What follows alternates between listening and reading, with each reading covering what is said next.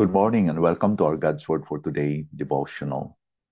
One of the most important blessings and truth that we can really embrace and, and just be encouraged every day is that God justifies us. He is the one who justifies us. The word justifies means declared righteous. He is the one who declares that we are righteous before God.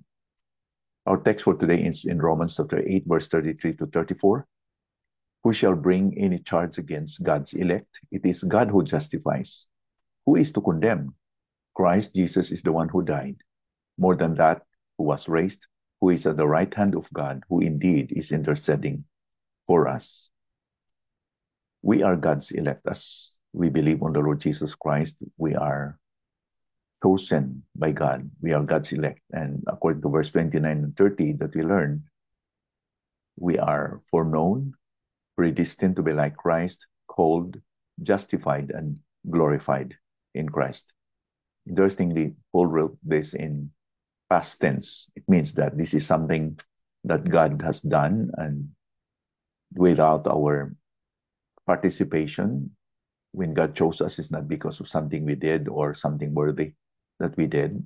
It's all by the sovereign act of God, and that continues to amaze us, to make us wonder and awe. It's because God loves us. What is the implication that God justifies us? Well, when Paul asked who is going to condemn us, who is going to charge us as his elect, it means, or it it implies that we, we are guilty. We are unjust and impure before the holy court of God. It, the, this means that we deserved condemnation because we are sinners. The Bible tells us that for, for all have sinned and come short of the glory of God. There is none righteous. So the holy judge, who is God himself, would not cover our sins under the carpet, would he? Being a holy God, righteous God, this demands perfection and purity in our lives. Thus, men, as we are guilty and are proven that we are worthy to be condemned, this is the result of the fall. The Bible tells us that everyone in this world who is born is conceived in sin, as David said that in Psalm fifty-one. So everyone who is born in this world, even when you are conceived, are considered sinners. And because of that, there is a sentence of condemnation already.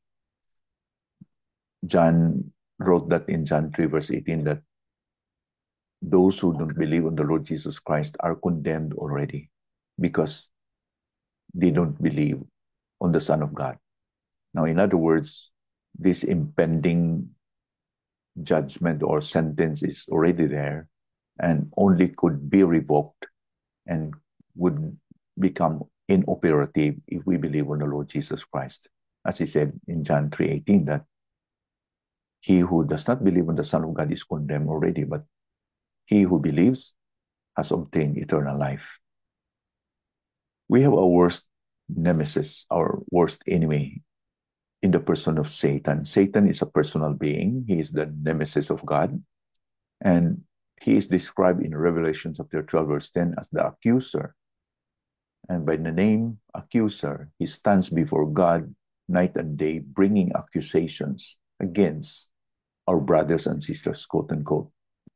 He always accuses the believer of sin in order to convince God of his unworthiness to be part of his family.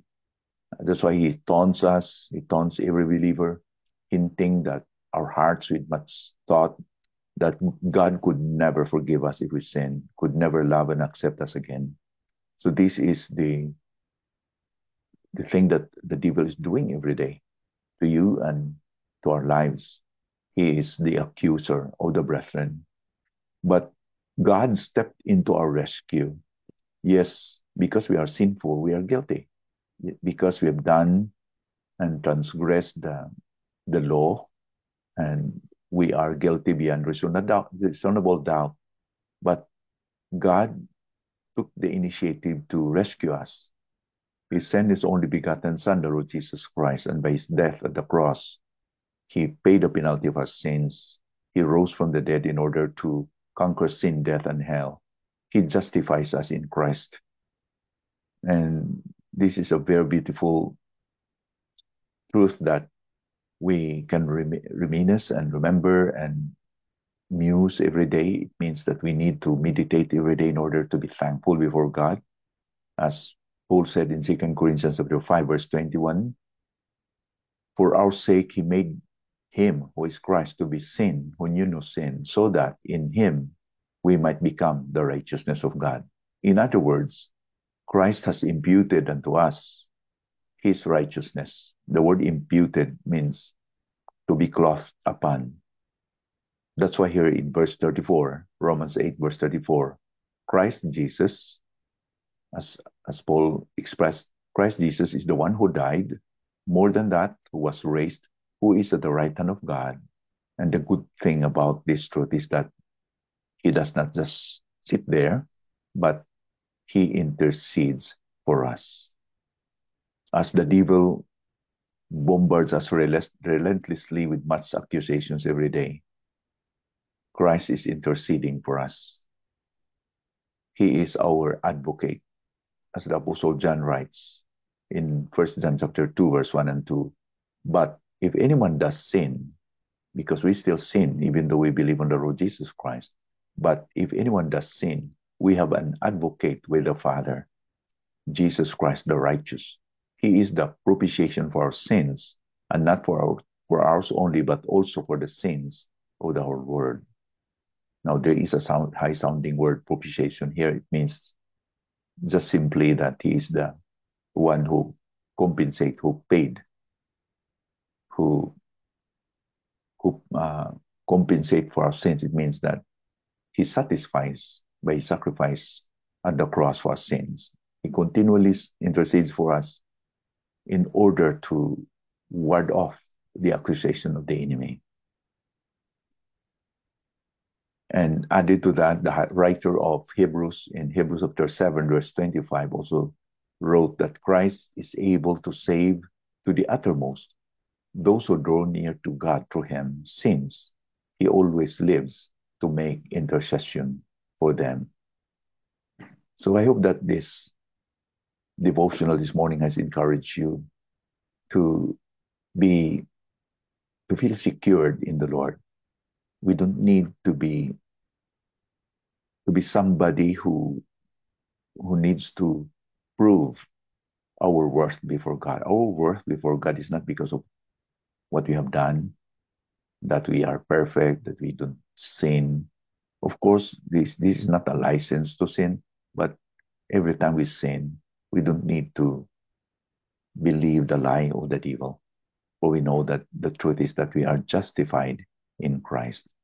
We are declared righteous, not by virtue of our righteousness, but because of the righteousness of Christ clothed upon us. He is interceding for us right now. We, we may fail to, to pray for ourselves.